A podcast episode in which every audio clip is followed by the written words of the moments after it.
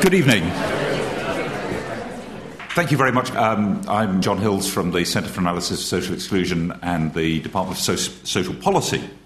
Uh, the last time I chaired a lecture in this room, a year ago, I was given a very careful half hour long briefing beforehand by the head of LSE Security on what to do if the meeting became unstructured. In other words, if disorder broke out. So, Mike, I know where to take you, I know where the safe room is, where I can take you, um, where I can then take you by a sterile route to an exit route uh, where your fast car will be ready to take you away. I, um, that, that was um, chairing uh, a, a, discussion involving the Secretary of State for Work and Pensions. Um, now, I am rather hoping that if you get upset by what Mike says in redefining what class you are a member of, um, you will be able to uh, make your um, feelings felt um, after Mike and Bev have spoken. Um, and that um, your comments will not become unstructured. Otherwise, I do know exactly what to do. It's a huge pleasure and honour to have been asked to, to chair this. I hope, as, as Craig just said, that this is a precursor to an era of um, more cooperation between not just sociology and social policy, but also other departments. Um, but it's really a huge pleasure to officially welcome um, Mike to LSE just a year late um, after you arrived. Uh, what we're going to do is that Mike is going to give deliver his lecture. Um, that'll be about 45 minutes or so. I'll then invite Bev to respond. I'll introduce Bev a little more at that point.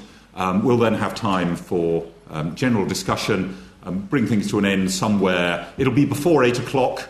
Um, it won't be before quarter to 8, um, but depending on how things are going at that point. Now, as I, I'm sure many of you know, Mike was previously at York University. Before that, he was for quite a long period at uh, University of Manchester. Um, we're delighted to have lured him from both of those.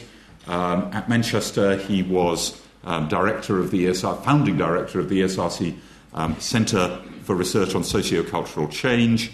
Uh, he has many distinctions, um, fellow of the British um, Academy, his PhD from Lancaster, and of course is now head of the, the, social, sociology department here. he has a whole series of books whose titles um, run through quite how broad his knowledge is. Uh, the dynamics of working class politics, property, bureaucracy, and culture, gender, careers, and organisation, class analysis and social transformation, identities and social change, class culture, um, and uh, blah, blah, blah, distinction, uh, globalisation, and belonging, and others besides, which seem to me to cover pretty well the whole waterfront.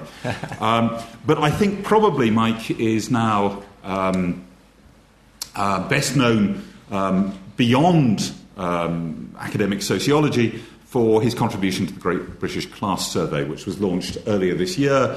Um, and some of you may have filled in the little questionnaire um, on, online with the BBC, um, where you can find out um, quite how elite or non elite you are according to that.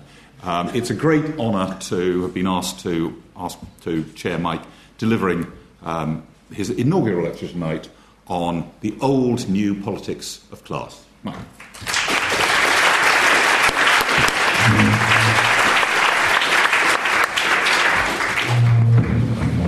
Thank you for that very uh, generous introduction.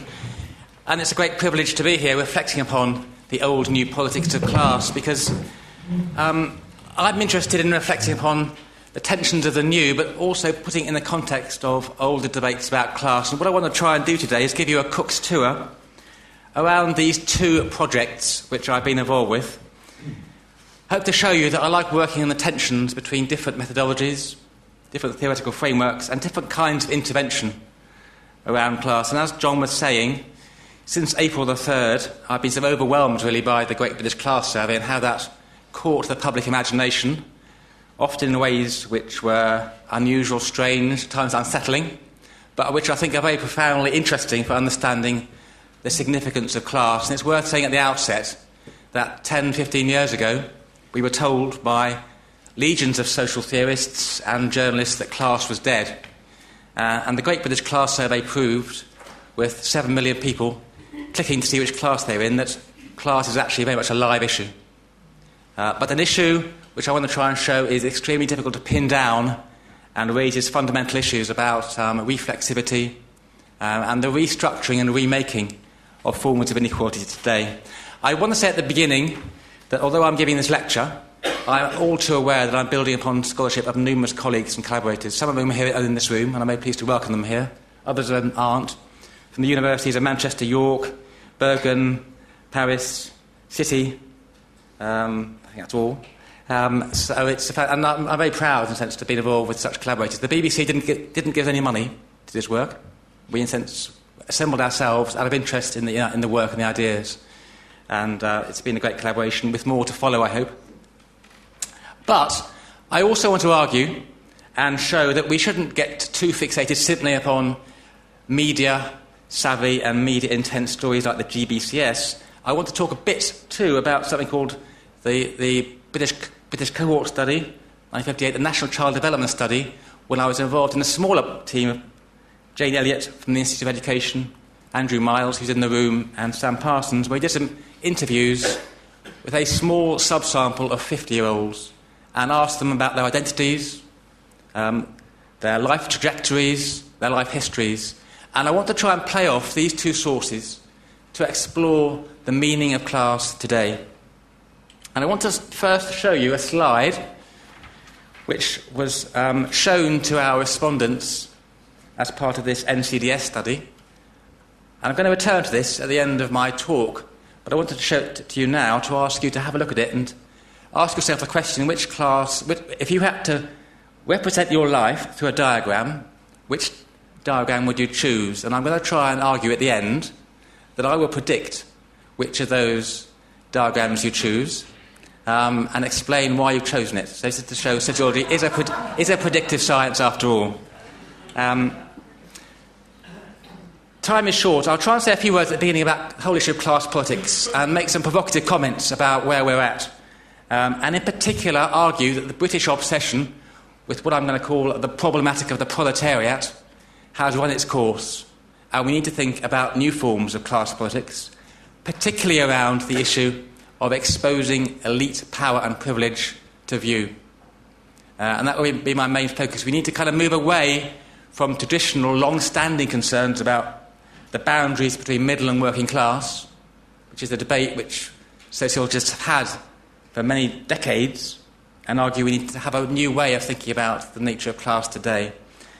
And then I'm briefly going to say a few words about the Great British Class Survey. It's very difficult to do that because, of course, it's in the public realm, and so many people have commented on and criticised it and attacked the, uh, the silly sociologists who developed it. So I want to try and say a few words in defence and argue that actually it is really interesting to think about who did it and why they did it. Um, and that tells us very interesting things about the culture of who is interested in class today, and also about the, in, about the way in which certain kinds of social groups, particularly elite ones, are fascinated by the whole project of research and understanding society. And then I want to briefly, very briefly, show how we can use some of the data from the GBCS to dis- dissect this powerful corporate elite, which has a very strong, powerful, and pervasive presence in British society. However, I, w- I don't want to spend all my time talking about that, I, and I will then move to talking about the interviews we conducted as part of the NCDS study and talk about the meaning of class, and in particular contrast the way in which people who are advantaged talk about class compared to those who are disadvantaged. So, a lot to do. Um, let me begin very quickly. We're here at the LSE, so I thought we should begin with T.H. Marshall, um, eminent professor of sociology at the LSE, one of the most famous essays ever written, um, Citizenship and Social Class, which is kind of a, gen- a foundational text for understanding social class. And if you read this essay, and everyone does read it to see what he says about citizenship, um, people tend to skate over the first 10 pages of this text, but actually, the first 10 pages give you a sense of the genealogy of his arguments. And it's a debate with an economist called Alfred Marshall.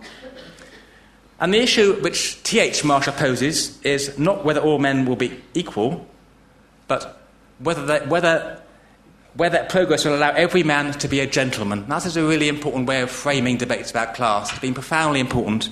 And this second paragraph in italics, I think, is very interesting. Because in it, T.H. Marshall begins with the idea of the gentleman, and then he says, well, the gentleman can be replaced by the word civilized, which, of course, is a very loaded term, to say the least. Um, he then makes the claim that civilization involves a claim to the sh- share in the social heritage. And finally, that in turn means a claim to be accepted as a full member of society, that is, as citizens. What Marshall is doing here, very powerfully, is arguing that citizenship is about becoming a kind of gentleman. And the issue for Marshall's problematic, Fabian problematic, is how the working class can be admitted as citizens and be civilized. So it's a, it's a paternalistic um, ultimately Edwardian Victorian view of how we, the educated gentlemen, deal with the emerging working class. Very different from the thought of the Marxist historian E.P. Thompson, wrote a few years later. And Thompson argues the complete opposite, of course, to T.H. Marshall. For E.P. Thompson, the working class didn't need educating by the gents. They were the ones who were, in Thompson's phrase, bearers of the liberty tree. The, they were the Democrats. They were the civilized people who were nurturing radical traditions. The gentlemen were the ones who were corrupt, who were looking after their own interests and fundamentally protecting their privileges. And of course, this debate between Thompson, the Marxist, if you like, Marshall, the Fabian, has numerous dimensions history versus sociology, uh, Yorkshire, because Thompson absolutely clear he's writing his book from the Department of Adult Education, University of Leeds, as against uh, T.H. Marshall giving the view from the London School of Economics. Um, and it's about the whole way in which the different classes have different moral values. And this shapes British debate about class ever since. It shapes what David Lockwood calls the problematic of the proletariat. That is to say, the fundamental question for the sociology of class has been what are the dividing lines between the classes and in particular between middle and working class. And that raises issues about how you group occupations, people. Are the working class in the majority? Have bits of the working class been bought out by capitalism? Are the middle classes, do they have radical potential? Are they fundamentally conservative? Um, and here's Pierre Bourdieu um, commenting upon where this objectivist view of class leaves you. It leaves you to debates about how you classify groups um, and in particular how you line people up in terms of this fundamental divide between middle and working class. And that debate has played out in British sociology for, for decades, and it is still very present today. And I want to basically argue that we need to kind of uh, not entirely neglect this issue, but see it really as much less important than other ways of thinking about class, which particularly focus on the outliers, the people at the top of society and at the bottom. And that's a more fertile way of understanding the dynamics of class society today. And let me just show you two slides to make the point. I could show you lots of slides, but I just want to show you um, a, a, a figure indicating the relationship between occupational class 30 years ago, in the early years of the Thatcher government, and political affiliation, and then compare it with the same graph two years ago and the key column to look at here is identification of the Labour Party. So 30 years ago, you can see very clearly that if you compare the proportion of skilled manual and semi and unskilled manual workers who, who identify with Labour, over 50%. Compare, compare that to managers and owners, around 20%. There's a very, very clear class division here. It's, politics at this point is around a fundamental class cleavage, which of course is manifested and articulated through the labour movement and through all kinds of institutional political forms. Now, like it or not, and however important this legacy is, and it's legacy which has fundamentally shaped my own work in the past, we have to look at the same figures today or two years ago. And if you particularly look at the, the column for Labour Party identification, you will see that there is virtually no difference anymore in the proportion of skilled manual workers who identify as Labour Party and professionals who identify as Labour Party. It's around 40%. Managers a bit less, but there's really a very small class gradient here. And I think what this tells us is that we have moved beyond that fundamental division between middle and working class as a stratifying feature in our political landscape.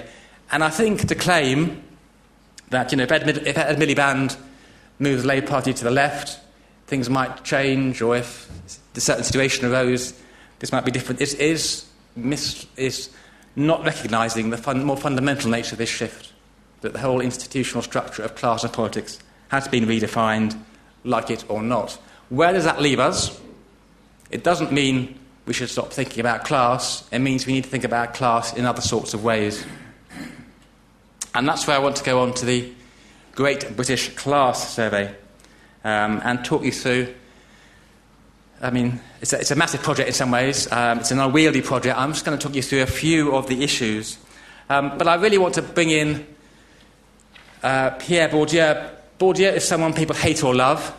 Um, we have been massively criticised for bringing him into the debates by some uh, British class theorists, and why would we bring a French person in to talk about class in Britain? Um, but he does one fundamental thing, which allows us, I think, to think about this issue of class in a different way to that which we saw in the problematic of the proletariat. And the issue which he poses is that rather than attribute classes having ontological, substantialist properties, he emphasises the role of capitals economic, social, and cultural. And for him, each of these capitals um, has its own way of accumulating advantage, storing advantage, transmitting advantage, and cross fertilizing advantage. So the mechanisms now which produce inequality are much more complex, more, there are more of them, and you should not, in Bourdieu's thinking, assume that classes are kind of objects or things. A very similar point, in some respects, to that which Edward Thompson also made in The Making of the English Working Class. He also fundamentally brings culture and symbolic domination into the view of class analysis. And um, I want to try and show in my remaining 25 minutes or so this is a really fundamental shift which we should, should absolutely put at the heart of our analysis. Now, I'm not going to go through the seven classes. You know, you've done the calculator or not, and you're fed up with it. No one, no one likes the class they've been put into. That's a point I'm going to return to. Um, what I've done here is I've simply briefly, on the left hand side, indicated the variables we used to construct this latent class analysis. And what this latent class analysis does is it takes measures of the three capitals and it looks at the combination of those capitals, the ways in which they could be seen to crystallize people into classes defined by particular combinations of those capitals.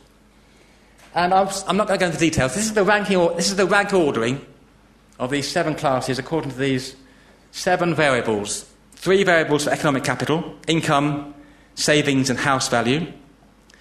Two variables for social capital, to do with the people you know. And two variables for cultural capital. Highbrow cultural capital, this is in the Bourdieuian sense, whether you like going to opera, art galleries, museums, also, something which we call emerging cultural capital, which I'll return to, which is associated with young people and um, involves interests in uh, contemporary music, um, the internet, social networking, keep fit, and so forth. And I'm going to come back to the issue of emerging cultural capital in a minute, because for me, new forms of cultural capital and the way they, they jostle with older forms is fundamental to the, the remaking of class. The point I want to make is this if you look at the ranking orderings of these seven classes, and if you look in the middle ranks, if you try and look at the difference between the new affluent workers and the technical middle class, you can see the rank, ordering, the rank orderings vary a lot. So the technical middle class, class four if you like, gets the highest score for social contact, that is to say, the status of the people you know, and the lowest score for the number of people you know and you can identify. The point is, in the middle, it's a bit fuzzy actually how you divide these classes up, even though the middle of the class structure has been the fundamental dividing line in much British thinking about class. You know, the boundaries between middle and working class is seen to rest somewhere in the middle of the class structure. And Marxists wanted to argue that the working class is bigger, and so on and so forth. In the middle, is all a bit fuzzy, but if you look at the elite class on the left hand side and the precariat on the right hand side, you see by contrast a very clear ranking. So the elite is the wealthiest class by some margin. It also has high social capital and high highbrow cultural capital. The precariat comes bottom or next to bottom on every measure.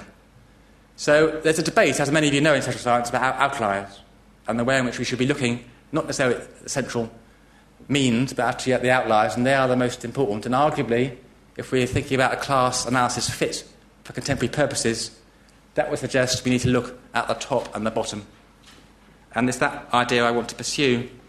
Um, and you can obviously break these classes down by age. The elite is the oldest class, average age of 57, according to our analysis. Um, the emerging service workers are much younger. That's partly to do with the way in which they score high on emerging cultural capital, which predominantly belongs to young people. The elite class has the smallest proportion of ethnic minorities. So it is overwhelmingly white, 96% white. Um, and gender split is, is equal, and as you can see, some differences in the classes according to um, the proportion of male and female. All these figures, I should say, come from the small national sample, which we did alongside the large web sample. Um, so, that gives us some benchmarks, and it suggests that actually we should be thinking about a class analysis which is quite focused upon what's happening at the extremes, and also, I want to argue, particularly at the top. And we need a class analysis which recognises this power of elite privilege and actually, here, the web survey is a, a remarkable resource because the web survey is overwhelmingly filled in by people who are well educated in high level occupations, and we can use it to analyse it. We can also use it to address the issue about what kind of people are interested in class enough to do a 20 minute BBC online web survey. Um, again, I want to get away from the idea that because it's, not, because it's not representative, we can't use it. Actually, we can use it if we use it almost ethnographically as a kind of study of who does and who doesn't get interested in these sorts of little quizzes devised by so called boffins. Um, and it's very revealing. So here's a map showing the geography of who did this web survey 161,000 respondents. And you can see the colours in red and yellow um, are the areas where the respondents are overrepresented. And it's a very clear map of the south of England. And it's a very clear map of central London. And it shows a metropolitan bias to which I will return, but underscoring the way in which this kind of project appealed to metropolitan home counties, England. One of the really interesting things is you can use this survey too to look at the timing when people did this survey. When they went online, and clicked and did the survey. And the survey was launched in January 2011 when I appeared on the One Show and had to explain why the great British public should be bothered to do this survey. And amazingly enough, 100,000 people did it in the first three months. It was also massively exposed on BBC Radio and across all their news media. And you can see that after, after February, the numbers dropped off. A few hundred people did it every month after that.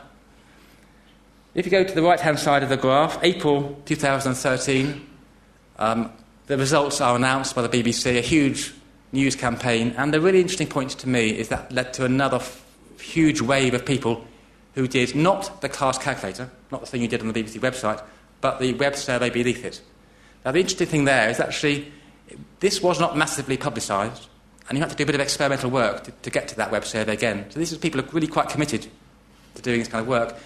There's a reflexivity here that I'm, going, I'm pointing to, that actually this experiment um, wasn't just done and then reported. It was done, reported, and then created another huge wave of people who did it again. The result is we have another sample of around 200,000 people who arrived on our desk a few weeks ago. And the really interesting thing about who these people are is that the second wave of people who did it in the immediate aftermath of the BBC news story are even more elite than the first wave of people were. So, even in the first wave of people, you can see in our elite class, this is people with lots of cultural capital, economic capital, social capital, about 6%, 7% of the population, 22% of the people who did it in January 2011.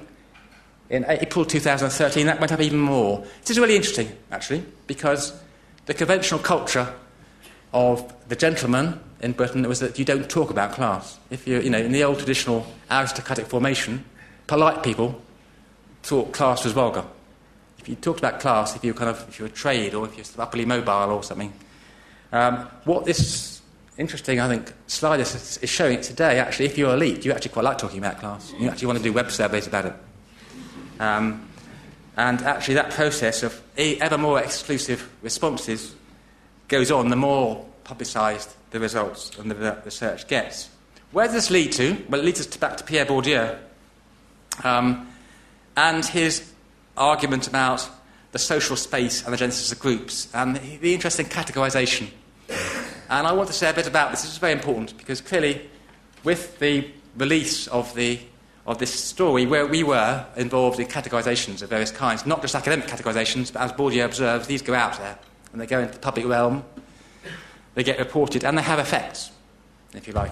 They, are, they help construct certain kinds of social groups and social identities in ways which, through our naivety, I don't think we recognise what happened, but they sort of have happened.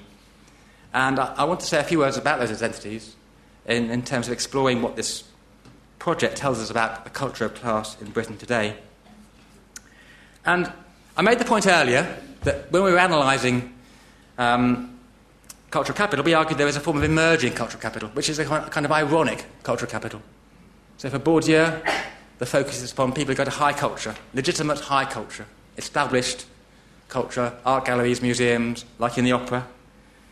Whereas emerging cultural capital is what we call a kind of knowing mode of cultural capital. That's to say, you know the codes, and by knowing the codes, you can then kind of defy them or kind of rework them and show your distinctiveness in terms of the form in which you appreciate things. And so we have the two, the three, the famous um, sketch of John Cleese, which was massively used by the BBC to promote the story, and that was satirised, um, not only to show the Conservative Party and David Cameron um, articulating the class structure, but also apparently dogs do that, um, according to one, one blog. Uh, and then this, this slide on the, on the bottom right is, I think, very interesting, because if you read the different questions you could tick, these are very knowing questions, okay? the people, the specific things being asked there, nodding earnestly at Owen Jones's tweets. I mean, for that to be salient, you'd have to be part of the intelligentsia, a particular kind of intelligentsia. Um, saying it's even better than The Wire. I mean, The Wire, as some people in the audience know, is kind of cult, intellectual program. I mean, these would mean nothing to most people, but they do mean something, in a kind of satirical way to certain constituency. What is going on here is the performance of a certain kind of cultural capital. And that you know, takes on a, you know, some striking forms. One of the things which really amazed us in the aftermath of the BBC story was the formation of the Emergent Service Workers Party, um, which was a group initiated by the space hijackers who protested against the Olympic Games and other things um, and what's interesting about them is actually they were absolutely clear they were being ironic. They didn't really think they were emergent service workers. You know, they, they recognised, in kind of Bourdieu's terms, that this is a label which had been invented. So I'm happy I've now a suitably tongue in cheek flag to wave. And they were very clear that the reason they liked the ESWP was to, to, to parody the Socialist Worker Party. So this is, this is fundamentally a politics of irony and fundamentally trying to mock established political forms and in the process display a certain kind of cultural distinction. So, our, without realizing it, our study got caught up in this sort of way in which you can define yourself and differentiate yourself from other kinds of people with cultural capital. Um, and as you can see, the, the emergent service workers, I want to show you this slide. They are an interesting group, I think, because on the rank values, you can see they score highest on emerging cultural capital, but amongst the lowest on economic capital. And this obviously caught the imaginations of young unemployed, semi employed university graduates who thought they are not represented by the current political parties. I mean, there is a genuine issue here. That there are what the, the, interest, I think, in this story does testify to the fact that people don't feel that the, the existing structures allow a way of representing themselves. But it's also the case that some of the, some of the, of the satir, satir, satirical takes were much more problematic, you might say, condescending, um, towards uh, the lower social orders, or whatever you want to call them. Imogen Tyler has written a very interesting book about abjection and how the culture of abjection operates in British society and how that works through um, problematising categories at the bottom, stigmatising them, and overemphasising certain characteristics. And so here, for instance, the class calculator is used to define the total fucking scumbag class, which isn't massively different from the chav class, and you can see a much more problematic politics going on with this kind of work. Well, I mean, we, I think we would say in our defence, um, possibly one of, the, one of the best achievements of, of the public part of this work was the fact that we didn't use the underclass label, um, and by using the precariat label, however problematically, we did at least try and move the debate about what was going on at the bottom end of society onto a different kind of terrain. So overtly, we weren't interested in that, but nonetheless, the work got appropriated to this kind of discourse. Okay, um, so we, are, we ourselves got caught up in this politics of classification, and that's quite telling. The issue for us, I think, is not just to step back from that, say we shouldn't be doing it. We should be sitting, sitting at our desks, reading our books, not getting involved in these things. I think, as social scientists, we do have to get involved in that work, actually, because it's happening. We are being categorised, like it or not. And for me, what we need to do is do that in a way which is most likely to be uh, productive and progressive. And that's why I think we can use this survey to talk about the elite, which is a group which in Britain we don't, have, we don't actually know much about. Some nations have very rich data sources on elites. We don't really have that in the UK. Because of the sample skew, we can actually say some quite striking things about this group. And here's a few examples, um, all taken from the web survey. These are the occupational groups who are most overrepresented in the elite class. This elite class is, again, just to remind you, people with lots of money, also lots of social capital, and lots of cultural capital, but they are defined fundamentally by having a huge amount of, of economic capital. That's what differentiates them. Overwhelmingly, it's a business managerial class chief executive officers, management consultants, financial managers, marketing sales managers, HR managers. These are the groups who are most overrepresented. It's not the traditionally gentlemanly upper class British style. Okay? And that is an important lesson to get over in terms of the kind of group we are talking about. It is fundamentally a metropolitan class, a London based class, with the exception of two areas of Yorkshire, which somehow squeeze in there. Um, it's fundamentally in the south and west of, west of London and based around the home counties. Now, to some extent, that's an artifact of the variables we used, because we used variables about house price, which we all know to be higher in London and the southeast. But actually, you can go beyond that and you can say, well, let's just take the measures of cultural capital and see how um, distributed they are. And here's a very interesting story to tell, I think. The left hand map indicates the spatial distribution of elites with high amount of high cultural capital, in Bourdieu's terms, highbrow cultural capital, liking going to museums, art galleries. That, as you can see, very little red and blue. That's basically the same throughout the whole UK. Elites everywhere like doing those things. There's no skew to that. There's no distinctive mapping. If you turn to the emerging cultural capital, it is the ironic, knowing mode of cultural capital, ability to become interested in social media, you can see absolutely again, we see the skew around London and the southeast. So again, the metropolis, the, the metropolis comes out as very distinctive in terms of this, this particular feature, this particular kind of capital. That's true also with social networks. Um, if you look at the left hand graph, the red colour here indicates the areas where the elite know people of a higher status. So it's where the, the, the status scores of the people they know are particularly high. Again, with the exception of parts of Glasgow, which is a bit uh, strange perhaps, surprising, it's predominantly around London and the southeast. So the elites in London are well networked amongst other high status people. But if you look at the right hand graph, which is indicating how many occupational groups you know, it's, quite, it's the other way around. I.e., elites in London don't have a huge social range. They don't mix with a huge range of occupational groups, but they do mix with a select group of high status occupations. So it's a kind of relatively closed elite.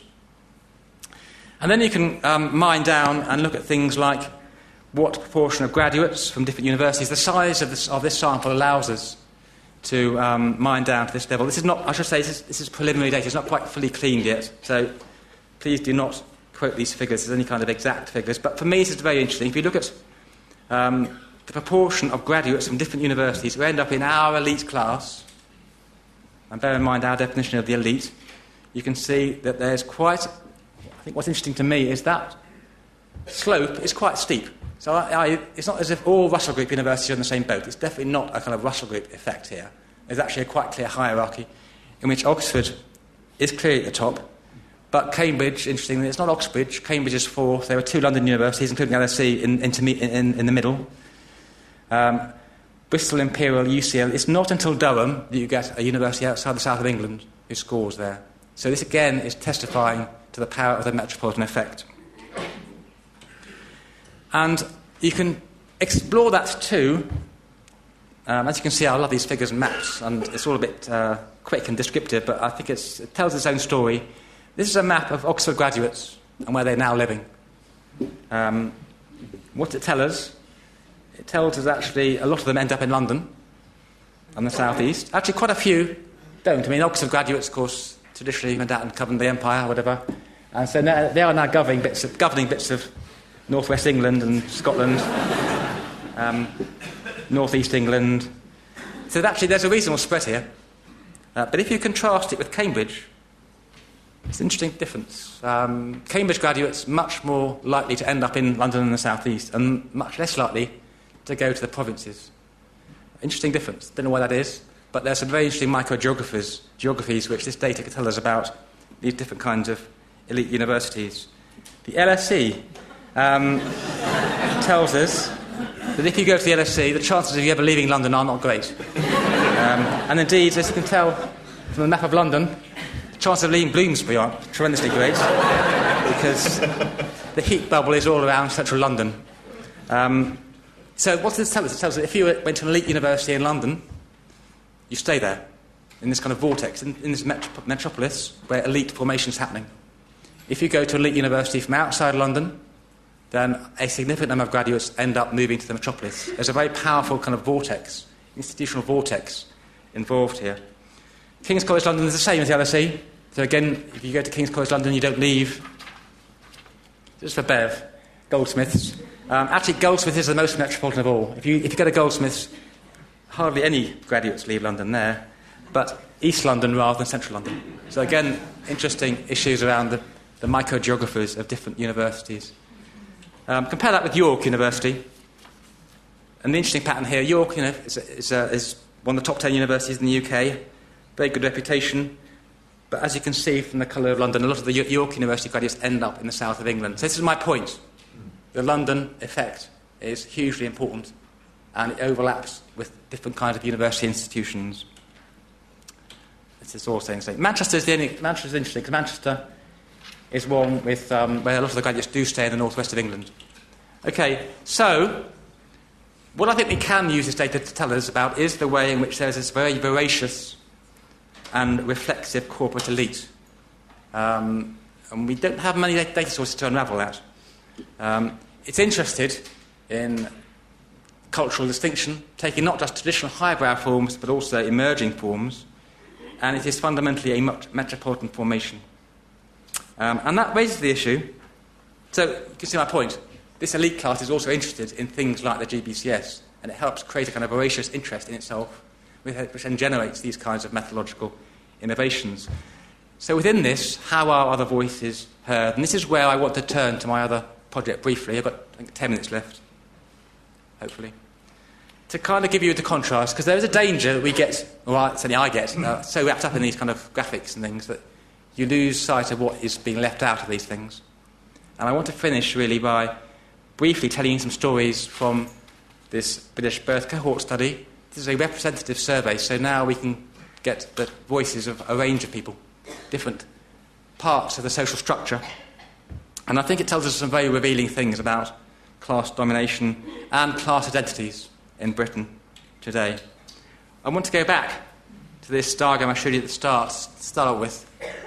Um, if you had to represent your life through a diagram, which of these would it be? Now, I'm going to guess that um, most of you, I'm not going to ask for hands up, because I could be wrong, but um, most of you will have chosen number three, which is the one with the staircase, or possibly number seven, or occasionally perhaps number, number seven is the one with the kind of snake with the head pointing up at the end. Very few of you, I, I, I will wager, have chosen any of the straight lines. No one's shouting me down, so I'll take that as a yes. Um, why? for the, exactly the same reasons as we saw with the fuss about the, the, the GBCS. People don't like to identify themselves as categories of the kind which could be represented by a straight line. So if you were to see your life as a straight line, you're basically saying, I'm just a kind of cipher of a social group or a social trajectory.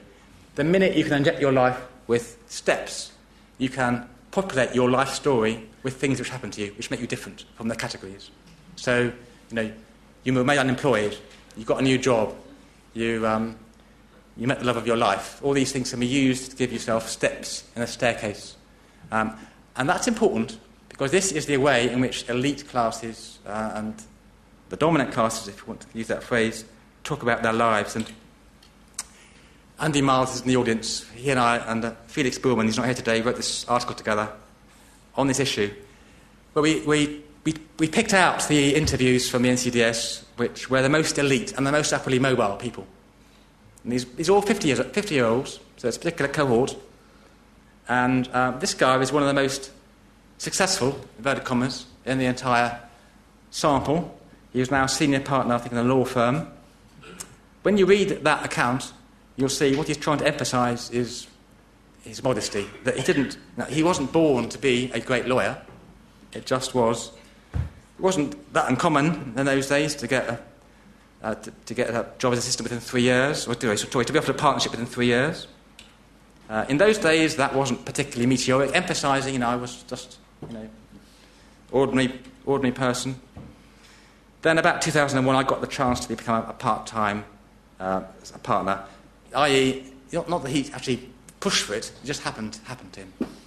Now, what, this, is a very characteristic way in which these people talk about life. And this is a very kind of elite refrain. Actually, you know, I'm not sure about my life. I'd be very lucky.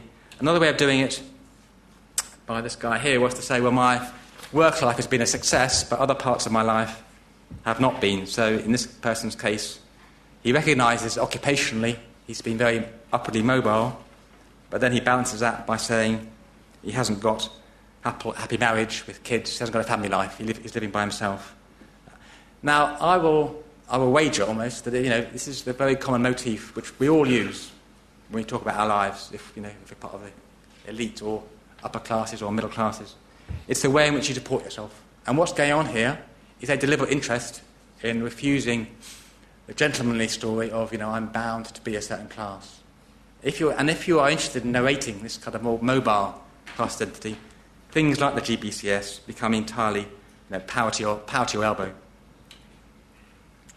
Yeah, so this is this guy. Um, I'm still jealous of people that are earning a tenth of what I've got that are happily married. Now, my point, I mean, this is my last point, and I'll finish. What I've done recently in the last few months is I've tried to pull out of, the, of this data uh, the most precarious of the interviewees, all about 50 years old. This is the precarious, if you like. This is the people without cultural, economic, or social capital. And um, this table here indicates their jobs, their pay, their education, and their housing tenure. What's interesting here, I think, is it does not conform. I mean, it's only 15 cases. It's not, it's not a representative sample, but it's, it's illustrative, indicative.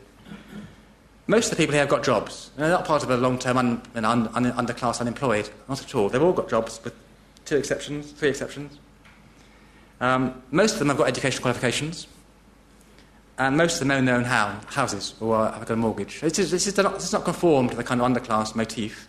However, their net pay is very low. These are basically a group of poor people who are actually attached to the labour market and indeed the housing market and are reasonably well qualified. So you know, we need to think of, uh, about ways of understanding what's going on here, I think, without relying upon those kinds of motifs. What comes out very strongly when you read their interviews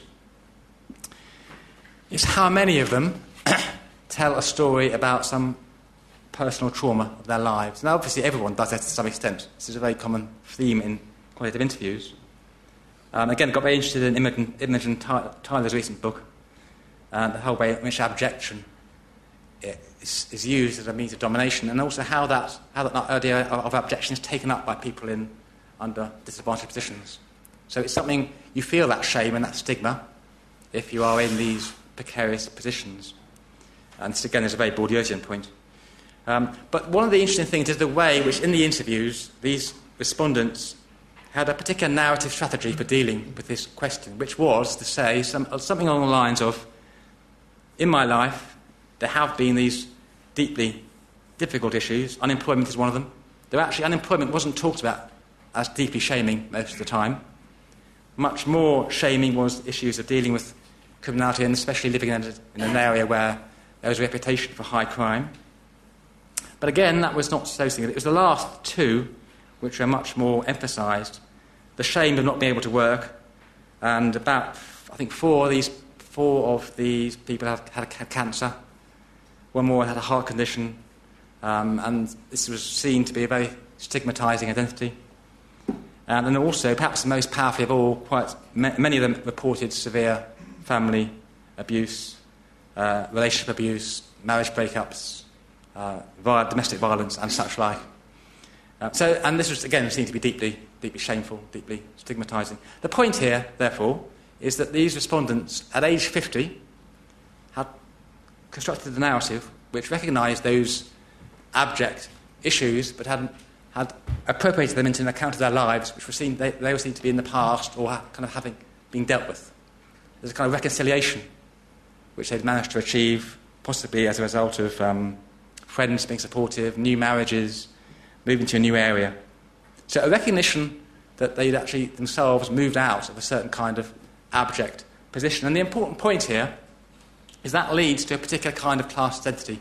These people, perhaps surprisingly, given the argument about people who are in dominant positions in some ways don't want to identify the working class, overwhelmingly were very clear that they were working class, or lowest class sometimes. Um, why? Because, in a way, if you've got other parts of your life up for grabs and uncertain, the one thing you don't want to have queried too is kind of the fact that your basic identity as someone, an ordinary, down to earth, um, ordinary working class person. So you can see that for people who have this way of constructing their lives, it makes sense to, to uh, claim a certain kind of working class identity, which is not seen as stigmatised, actually, it's seen as a good identity to hold.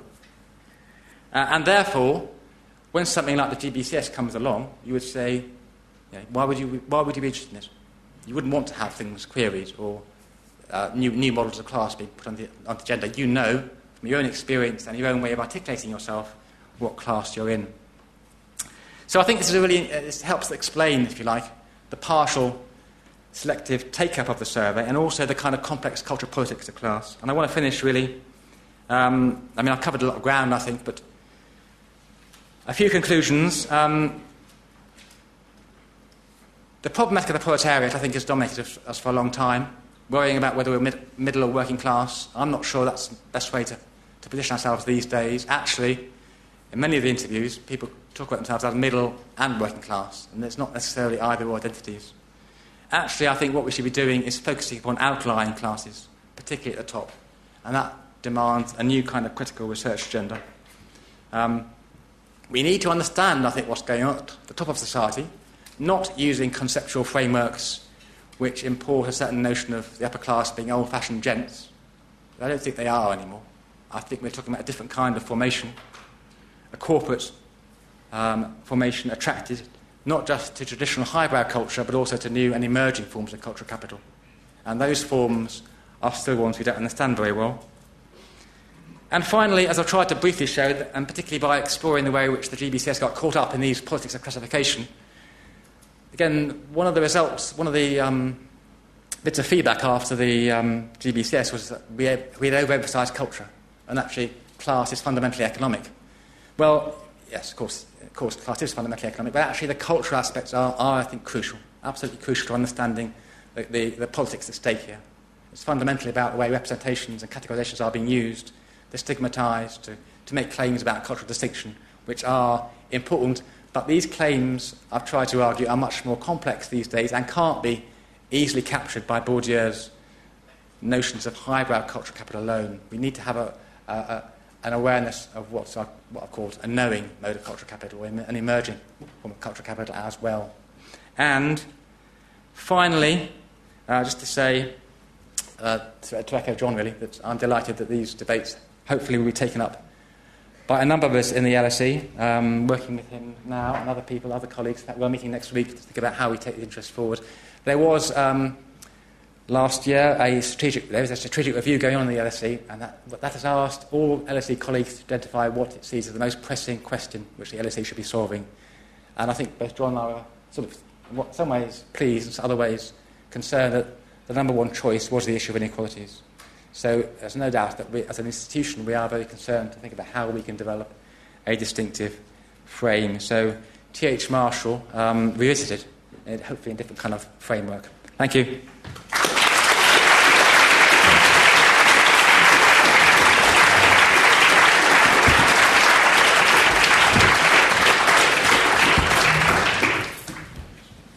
Well, Mike, thank you very much indeed for delivering um, such a rich and also such an entertaining um, lecture.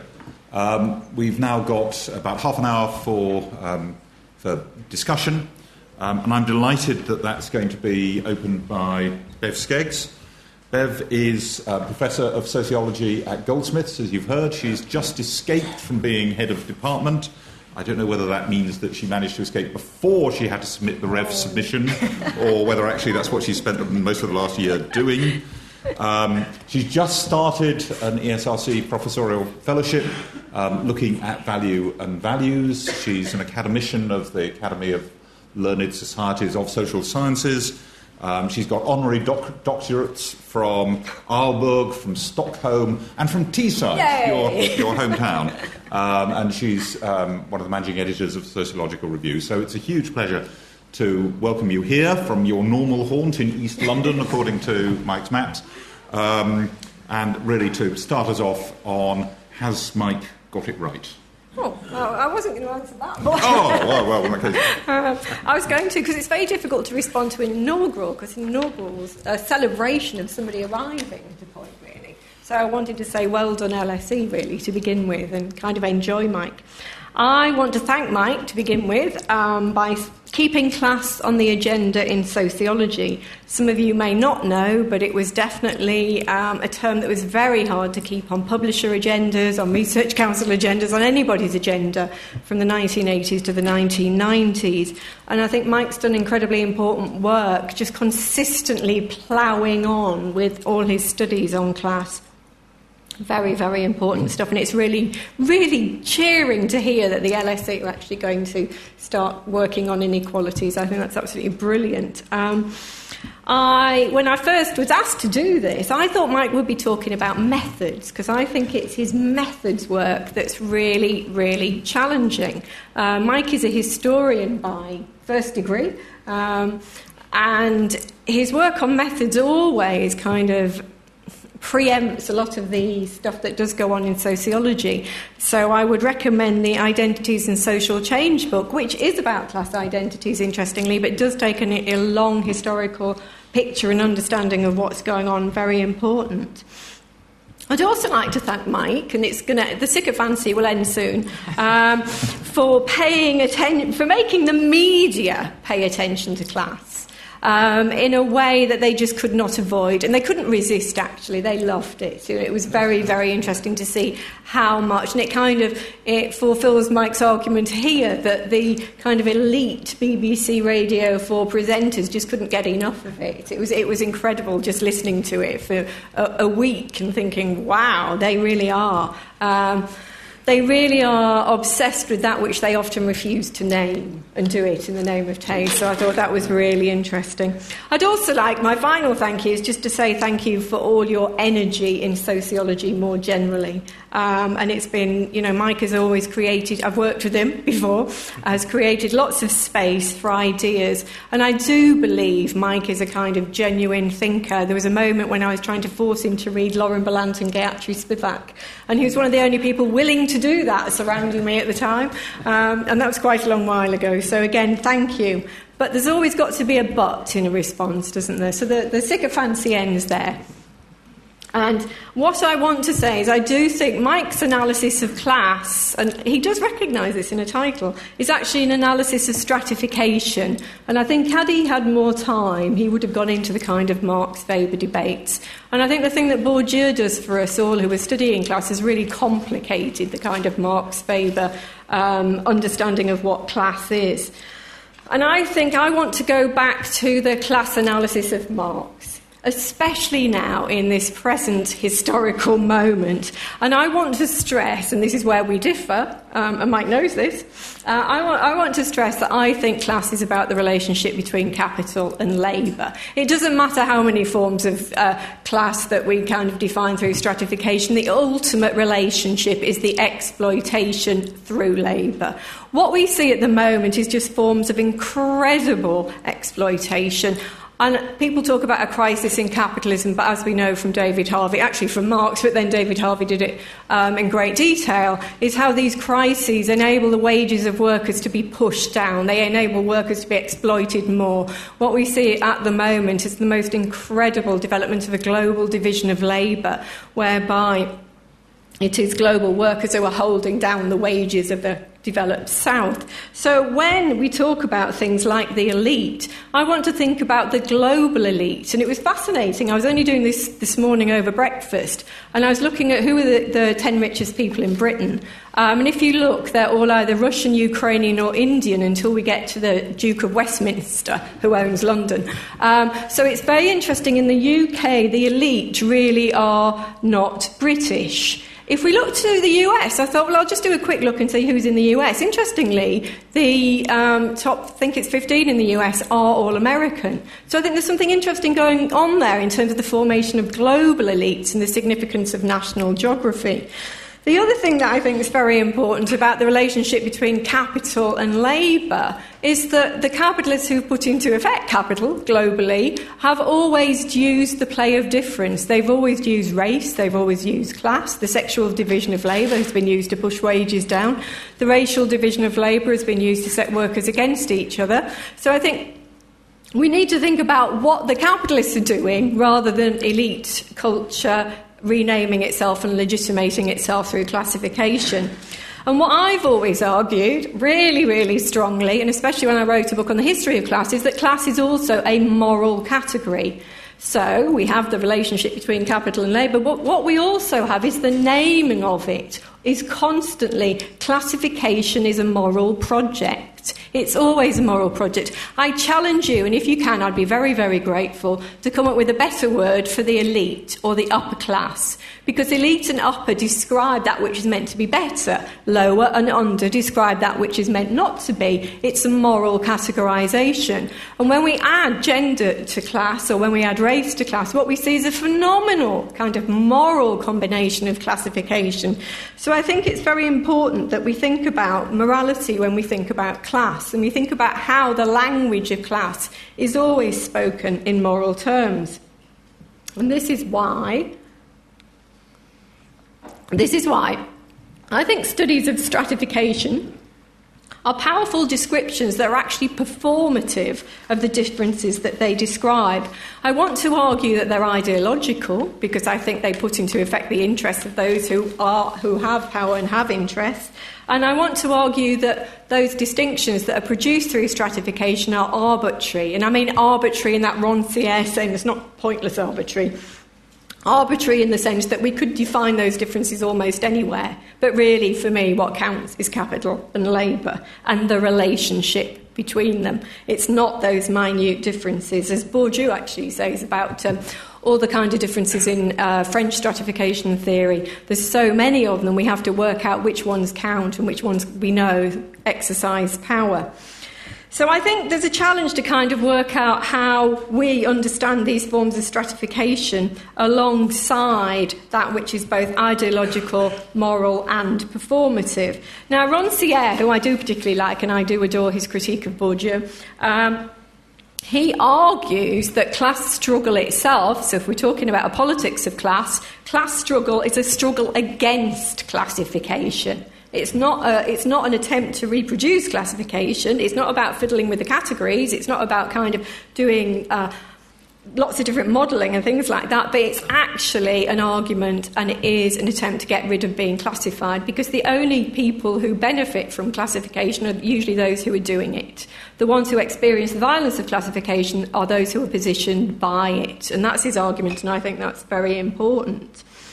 Um, and then I just kind of want to pick up on one thing that uh, Mike talked about disidentification since all my work's been about disidentification. Um, now, disidentification from the category class. Um, and I looked at this through a very particular gendered um, analysis. It is working class women who predominantly disidentify from the category of working class because to be a working class woman is to be uh, attributed with a lack of value. It is to be seen to be excessive, fecund, loud, vulgar, all that value laden, immoral. Um, values that ca- are carried in that word. So for me, disidentification, is precisely about what Mike ended on. It's about how representations carry values that are about lack, deficiency, and pathology. And I think if you're offered the category, say I was offered the category of working class woman to identify with, I wouldn't want it because it would be saying I am that sort of person. So disidentification works through very particular raced, classed, um, gendered um, registers. It's not just class. And I don't think you could have just class. I think that's always been my, what my work's about. You can't just have class. It's got to be raced, it's got to be gendered, it's got to be sexualised. That's how it comes into existence and that's how it's lived. Um, so I want to end on that point, but also saying, even though I'm doing a kind of a bit of a critique of gender, which I always do, I mean, Mike's been subject to this for many years now, um, and I will always continue to do, is that whilst I make critiques of class and gender, I want to also say that Mike has opened up lots of spaces for my gendered colleagues to enter sociology, to have these debates, and to produce criticisms as well. But I do think, and I want to end on, I think we're in absolutely crazy times at the moment when Boris Johnson says the elite are victims. Um, I'm like, wow. Um, you know, if this is what's happening when people with so much power uh, have just such a complete disregard for others who they are exploiting on a daily basis and abusing on a daily basis, and the cruel conservatism that we see at the moment. I do think it's important to keep class on the agenda, but I'd like to nuance it differently. Thank you.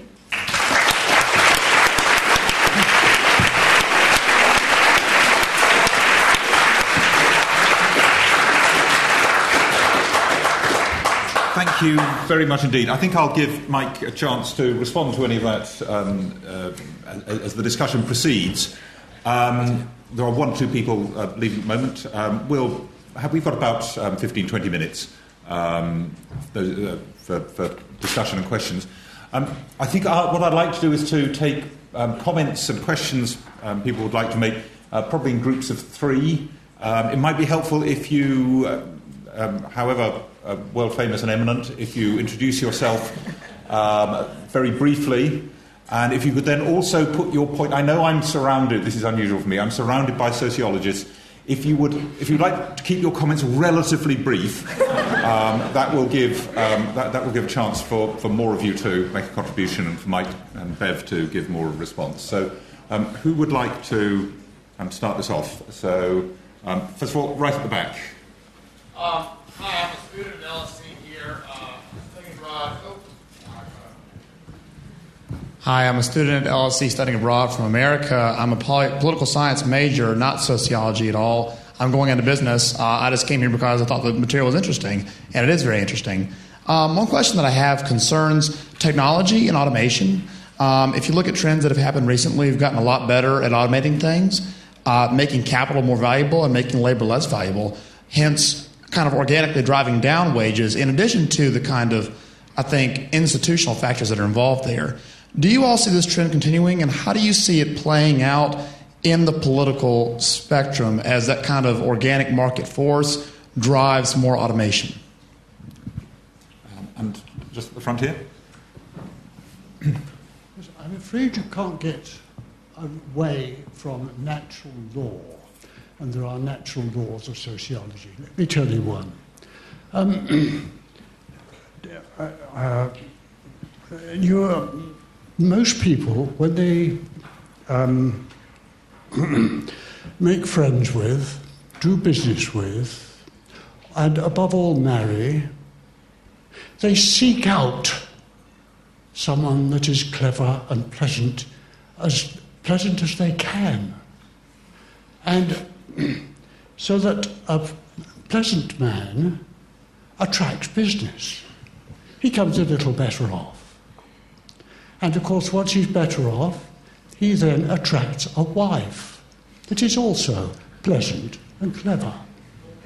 They marry, if they're supposing they marry, then uh, the children not only tend to inherit that cleverness and pleasantness, but also they are brought up by pleasant and clever parents. So inevitably, you get a class distinction. The upper class are pleasant and clever, and the lower class are stupid and unpleasant. That is a fact of life. Thank you. Thank you very much for that contribution. While members of the audience, while members of the audience think of think of counterexamples um, to the particular um, pleasantness and, and, cleverness of members of the upper class. Um, could I bring in, maybe for a slightly different point, um, the lady um, on this side, please? Thank you. Yes, my name is Marilena Simiti. I'm a visiting fellow at LSE. I want to thank you for your analysis. My question is how do you incorporate in your analysis the intergenerational aspects of class, class reproduction, besides notions of stigma? Thank you very much. Mike. Shall I respond to all? Um, I'll respond to various questions, I mean, some of the issues which Bev raised, and then some of the questions from the audience. Um, I mean, I, I, have been in dialogue with Bev for 20 odd years, I guess. Um, and uh, I think it's, a, it's a, I'm not sure, I think in some respects um, we have a lot, a lot of areas where, we, we agree. On the issue of Marx, um, I, I sympathise with, with, with, with, with Marxist theory, but I have one major problem, and um, I, have put this to bed before, and I'll put it to her again. Uh, if, you, if you believe in the Labour theory of value, then you have a theory of capitalism and you have a theory of class. And I can absolutely see how you can talk about capital and labour and how you can plot that in terms of the dynamics of capital accumulation and also what that means in terms of class structure. Now, I, am not an economist, but my understanding is the labour theory of value is, is, difficult to defend in those terms today, and it becomes difficult to know, you know who is the productive labour and who is the unproductive labour, and you know, who, is the, who exactly is the capitalist. We all, we, we, all have our pension, not all of us, many of us have pension funds and all, and all sorts of debates, which do raise issues about how you institutionalise that in terms of class. That is actually why, I mean, I know Bourdieu's models of, of capitals can be criticised for being instrumentalist and in a sense taking a certain economistic logic, but I quite like the idea that you can think about forms of accumulation um, as a mechanism which, which is not incompatible with Marx, far from it. I mean, Marx, of course, is all about accumulation of capital, uh, but it allows you to give some kind of mechanism by which groups um, augment their advantages, store, store their advantages, and how they can transmit them to their, their friends, family, or whatever. So I, I, I see that, that Bourdieusian motif as not inimical to a certain kind of Marxist perspective, but sidestepping the, I think, uh, rather thorny question of the, of the labour theory of value. So I wouldn't say anything which I've said today is, is inimical to, to a Marxist perspective, but I suppose I, I, I was throw the question back at Bev and ask her to say a bit more about how she sees labour and capital as an operational categories today, if you're not going to get into difficult debates. Um, and I think this question too, which came up about technology and so forth. The whole issue. I mean, one of the contradictions with the Great British Class Survey is obviously it was, it was a national, mainly, mainly a national survey, uh, and yet the issue of internationalisation is cru- clearly a crucial feature of contemporary class relationships, and how you try and map out um, class on a global scale. And obviously, in an, I mean, I would I would not make the claim that we can talk about a national class structure as if it is some sort of autonomous you know, uh, social structure which is different from France or Germany. Clearly, we live in a much more mobile and fluid world than that. Pragmatically, we had a survey which is predominantly filled in by people living in the UK, and we had to work with that. But even there, even with the GBCS, you can see ways in which actually there are very strong internationalising forces at work. So, for instance, um, those graduates of non British universities, of which there are a lot, um, are actually more privileged in terms of their economic cultural capital than graduates from any other British university, including Oxford. So, in that respect, you can talk about perhaps the formation of a distinctively international form of cosmopolitan cultural capital. Um, and this also intersects with the point about um, technology and so forth. I mean, so again, I'll, I'll, take those points, and I think that again makes the point that that old model of the problematic of the proletariat was very much making links between national political um, forces and the national class structure, and recognising that labour is much more um, mobile between nations these days makes it much more difficult to think about those sorts of, those sorts of issues. Um, age, and gen- uh, age and gender, I mean, uh, one of the advantages, I think, of. I mean, uh, we have been much criticised in a sense for our way of deriving class categories because they're inductive, and in a sense they're taking measures of quite hybrid measures of economic, cultural, and social capital, and then trying to plot how class is an assemblage or a crystallisation of those. And in the process, of course, issues of age and gender are tied in with our, with our um, definitions of class, or certainly our measures of class. And to me, that is positive. So it's not the case that you have a kind of class structure and then gender is a se- separate principle. I mean, they actually, they actually are, do overlap. And I think our way of approaching that um, gives you some handle there, particularly actually around the issue of age. And I do think it's very interesting that in Britain we haven't had a very serious debate about generational inequalities.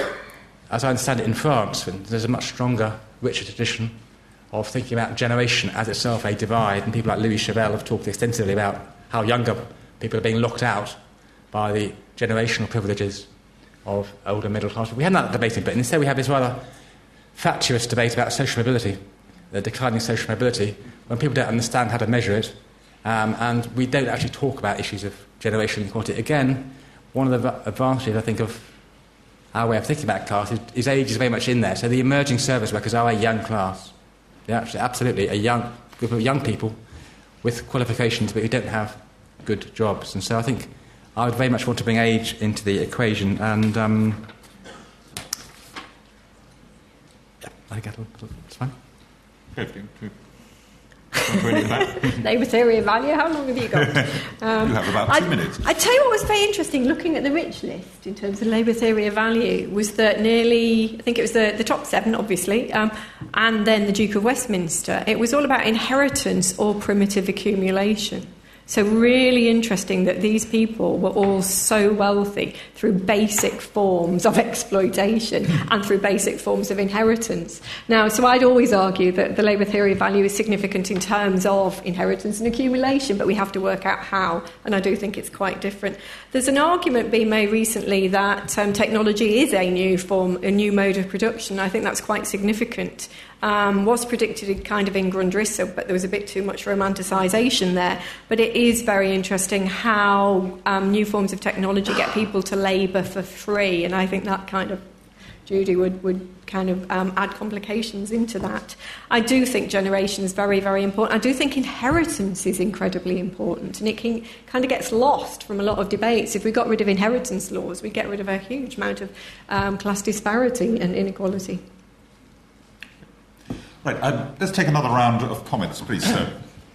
Yes, uh, I was just. Uh, my name is Phil Hall. I'm an alumni of this august institution. Just came in to use the library, and uh, I've stumbled across this talk. Um, I, I, would just like to make two points um, about uh, Mike's contribution, which I enjoyed.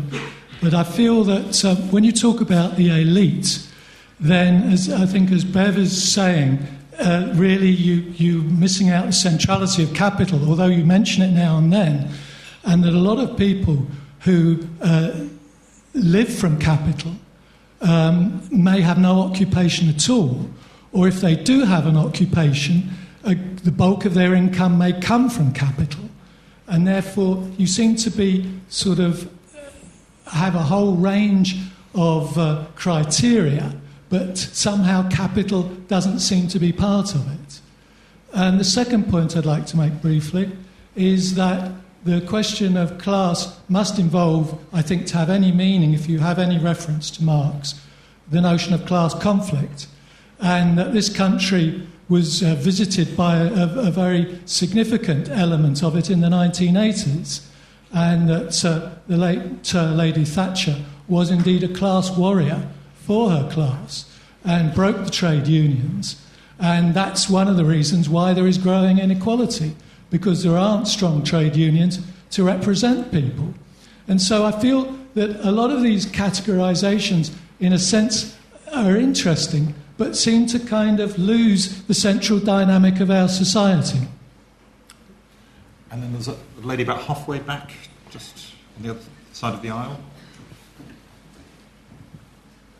Um, I wanted to know how the survey, or if the survey accounted for social mobility as well, as in whether the respondents, like, I don't know, whether it asked them, like, what their parents' income was when they were younger and what they're doing now. And then also, I wanted to know your the different categories, or especially the elite jobs. They seem to be jobs that one could work as you could work yourself up to that. Like you, you know, mm-hmm. through hard work and labor, you could probably get a job as an HR manager, and whether you think that, what do you think? I don't know. What, I don't know. Maybe essentially whether you think like social mobility has become more accessible, or if it is accessible at all. Uh, hi there, my name's Rachel. I'm a student here um, studying social policy. My question's about the class that I was placed in when I did the survey, um, which was this no money but lots of capital. I'd agree with that. I'm paying fees here, I've got no money, and I do have the capital apparently that you, you, your survey said I did. Um, my question is about the transience and mobility of that class as the future, arguably the future of, of the UK. How far do you think that class can move? Because I assume that will be the class that is going to move. I hope so. I hope I have some money when I'm older. um,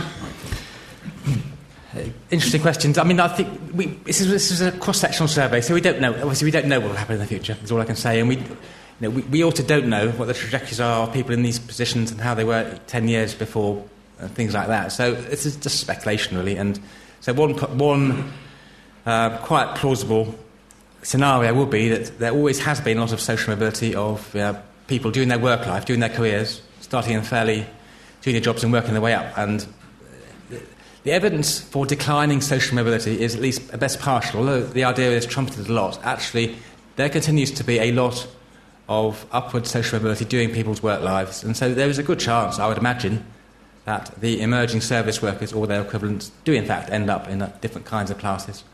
Um, and yeah, we, we can't tell that from the survey, I think, all we, but, but that's, that's perfectly feasible. On social mobility itself, and um, we do have questions about the social class of parents, and we can begin to do a bit of work about the issue of um, generational reproduction.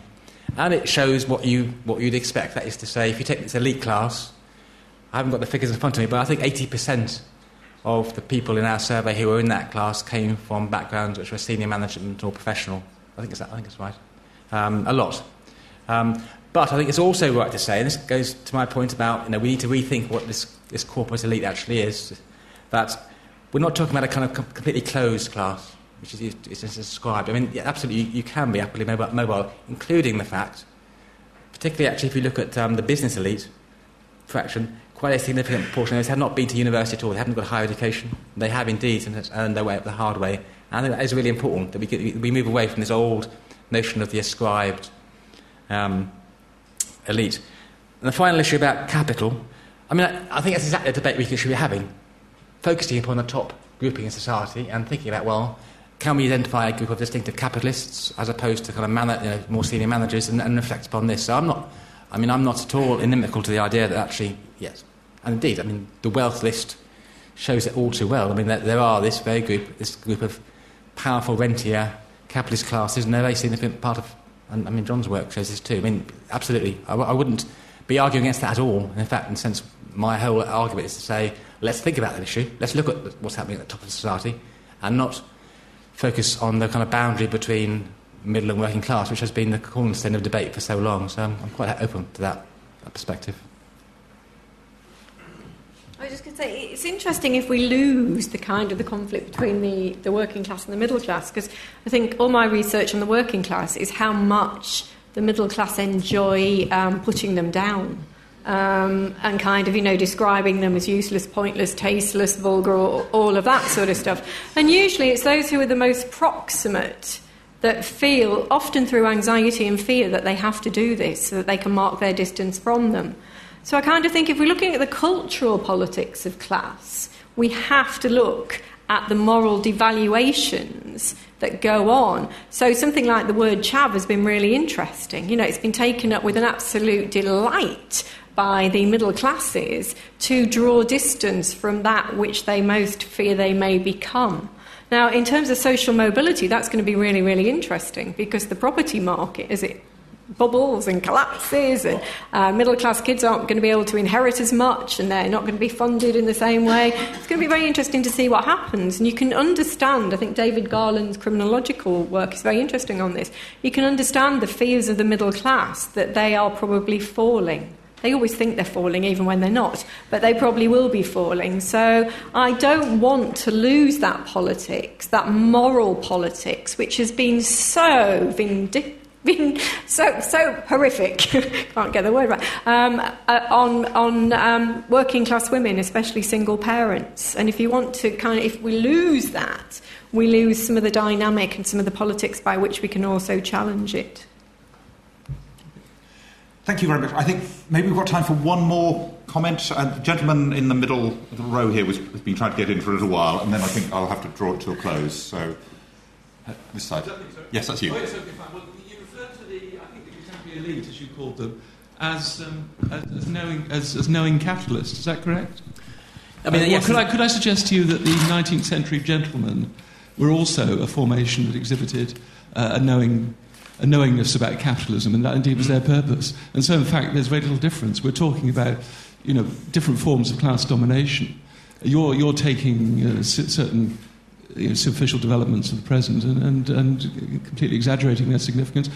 As a historian, I think that's very lamentable, and particularly, you know, given you cite E.P. Thompson.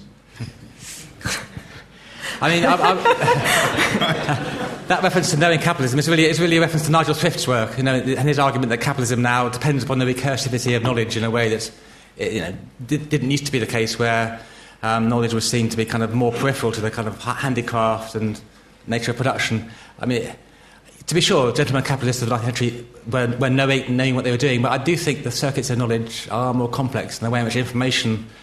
Uh, the construction of information, databases, and all those things play into expertise and management is, is, is, a, is more profound than used to be the case. That's what they like to tell us. um, I'm afraid we're out of time, um, but um, please join us to carry on the discussion in a reception outside. Could I, before you all leave, just thank you all for being here? Those of you with emerging cultural capital, could have been doing lots of other things um, on Facebook, at the Jazz Festival, um, or at your Zumba class. Uh, but could you please join me in thanking, first of all, Bev for her contribution, and particularly